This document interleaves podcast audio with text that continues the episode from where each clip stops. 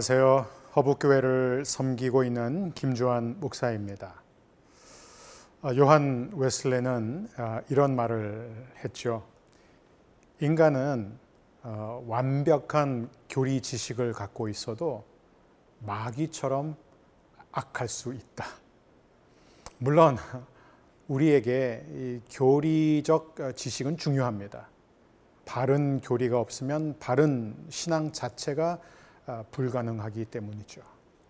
하지만 바른 교리만큼 중요한 것이 바로 교리의 올바른 이해와 적용입니다. 우리는 죄성 때문에 특정 교리에 치우치기가 너무나 쉽죠. 어느 한 부분만 강조하게 되면 어, 우리는 빌닷과 엘리바스와 같은 치명적인 실수를 하게 됩니다.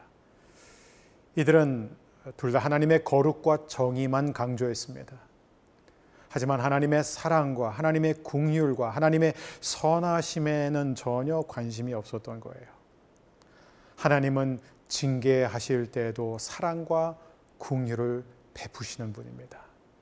그러므로 우리는 항상 옳은 말보다 은혜의 말을 하는데 힘써야 됩니다.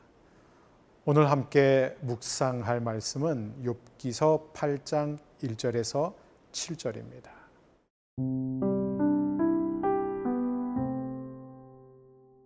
욥기 8장 1절에서 7절 말씀입니다. 수아 사람 빌다시 대답하여 이르되 내가 어느 때까지 이런 말을 하겠으며 어느 때까지 내 입의 말이 거센 바람과 같겠는가? 하나님이 어찌 정의를 굽게 하시겠으며 전능하신 이가 어찌 공의를 굽게 하시겠는가?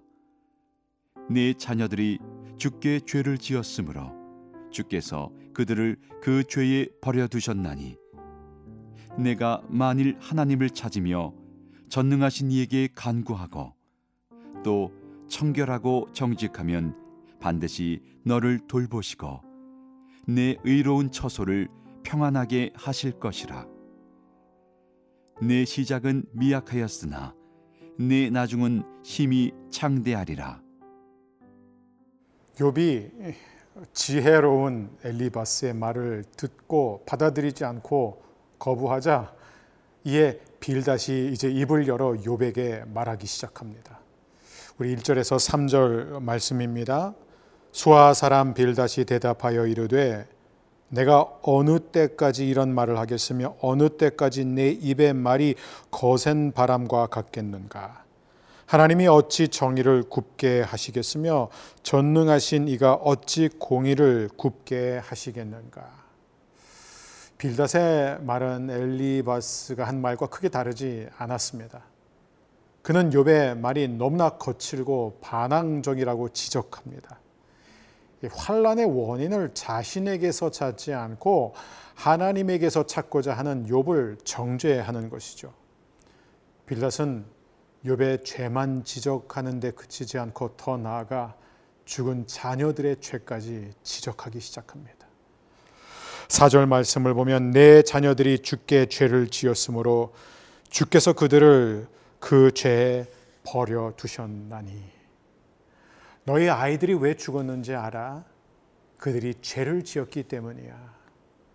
빌닷은 자녀를 잃은 슬픔 속에 울고 있는 욥에게 너무나 잔인한 말을 쏟아놓고 있습니다.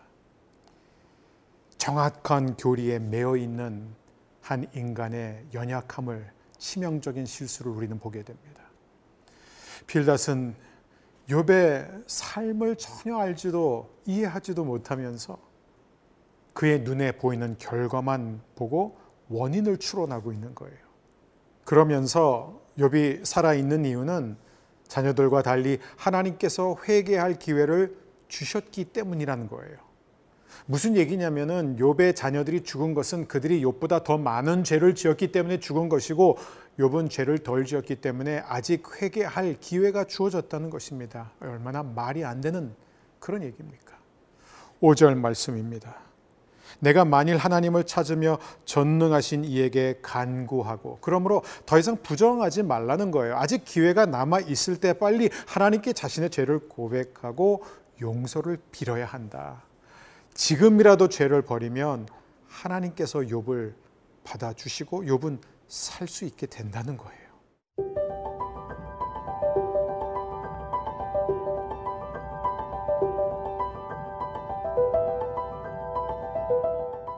빌닷의 설교는 여기서 끝나지 않습니다. 더 나아가 욥이 다시 죄를 짓지 않고 하나님 앞에서 정직하게 살기 시작하면 하나님이 그에게 복을 주실 거라고 말합니다.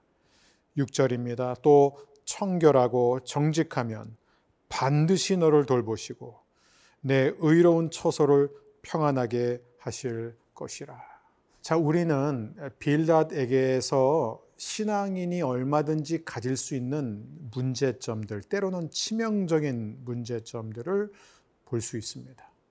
첫 번째, 잘못된 확신이에요. 이 잘못된 확신 때문에 다른 사람을 함부로 판단하고 정죄하는 교만한 태도를 얼마나 우리는 자주 보인가요? 잘못된 신앙의 확신은 그만큼 무서운 것입니다. 사람을 죽일 수 있을 정도로 무서운 것입니다. 우리에게 필요한 것은 은혜의 확신입니다. 은혜의 확신을 가진 사람은 언제나 다른 사람에게 그 사람이 아무리 큰 죄를 지었더라도 하나님의 은혜로 다가가서 품어 줄 수 있습니다. 왜 예수님의 별명이 세리와 죄인들의 친구였을까요? 그 이유가 바로 여기에 있어요. 세리와 죄인들은 어떤 기준으로 봐도 큰 죄를 지은 사람들이었습니다. 하지만 예수님은 그들에게 정죄가 아닌 은혜로 다가가셔서 품어주셨습니다. 다른 사람을 판단하고 정죄하는 마음이 들 때 아마 이것은 우리 안에 있는 잘못된 확신 때문일 가능성이 큽니다. 두 번째 문제점은 바로 경청의 자세가 부족했다는 거예요. 여러분, 진리를 아는 사람은 말하는 것보다 듣는 훈련이 더 필요합니다. 경청이란 상대방의 말을 존중하는 마음으로 귀 기울이는 것입니다. 하지만 빌닷에겐 경청의 태도가 전혀 없었습니다. 그는 욥이 죄를 지었다고 확신했기 때문에 욥이 하는 어떤 말도 듣지 않고 오직 욥을 판단하고 정죄하는 마음으로 대했던 것이죠. 세 번째, 잘못된 신학이었습니다. 오늘도 빌다처럼 잘못된 신학과 신앙관을 가진 사람들이 의외로 많습니다. 내가 잘하면 잘 될 거야. 내가 말씀 보고 기도하고 회개하고 헌금 생활하고 봉사 생활만 제대로 하면은 하나님이 복을 주실 거야. 그래서 어떤 사람이 어려운 일을 당하면 너 요즘 큐티 했어? 너 요즘 기도하고 있어? 너 요즘 교회 생활 열심히 해? 너 회개했어? 우리는 이런 질문들을 어, 막 던집니다. 내가 믿음이 있으면 내가 잘 믿으면 건강할 것이고 사업에 성공할 것이고 직장에서 잘 될 것이야. 이게 얼마나 위험한 신학인지 모릅니다. 그러면서 빌닷은 오늘날 아주 인기 있는 말을 하게 됩니다. 그게 바로 7절이에요. 이건 뭐 우리가 다 외울 수 있죠. 내 시작은 미약하였으나 내 나중은 심히 창대하리라. 구약의 관점에서 결코 틀린 말 아닙니다. 하지만 빌다시 한이 말의 전제가 잘못됐죠. 사람은 무조건 죄를 인정하고 회개해야만 잘 될 수 있다, 창대해진다라는 얘기예요. 행위 화복의 원리를 말하고 있습니다. 내가 잘하면 복받고 내가 못하면 저주받는다. 절대적인 인과 법칙을 담고 있어요. 이런 식의 해석은 우리가 이 땅에서 겪는 모든 고통은 결국 다 죄 때문이고 죄에 대한 하나님의 징계로만 봅니다. 욥의 나중은 실제로 창대해졌습니다. 정말 심하게 창대해졌습니다. 하지만 욥이 잘했기 때문이 아니었죠. 오직 하나님의 국률, 하나님의 자비하심 때문이었습니다. 오늘도 하나님의 국률과 자비하심을 힘입는 저와 여러분의 하루가 되기를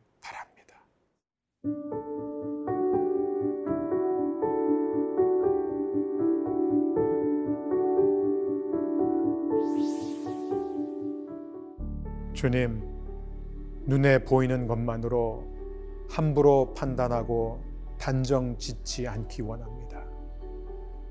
다른 사람의 아픔을 쉽게 판단하고 또 제 자신의 고난을 무조건 죄의 결과로만 돌리는 어리석은 사람이 되지 않게 해 주세요.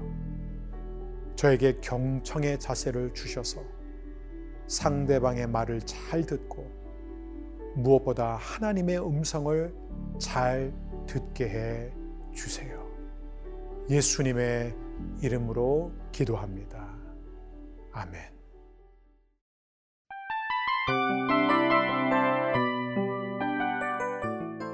이 프로그램은 청취자 여러분의 소중한 후원으로 제작됩니다.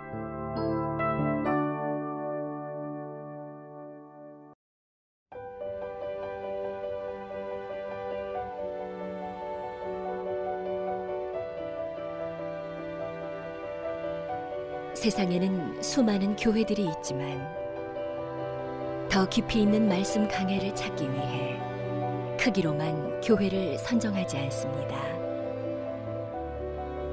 보다 좋은 영적 콘텐츠를 더 많이 나누기 위해 방송비를 받지 않습니다.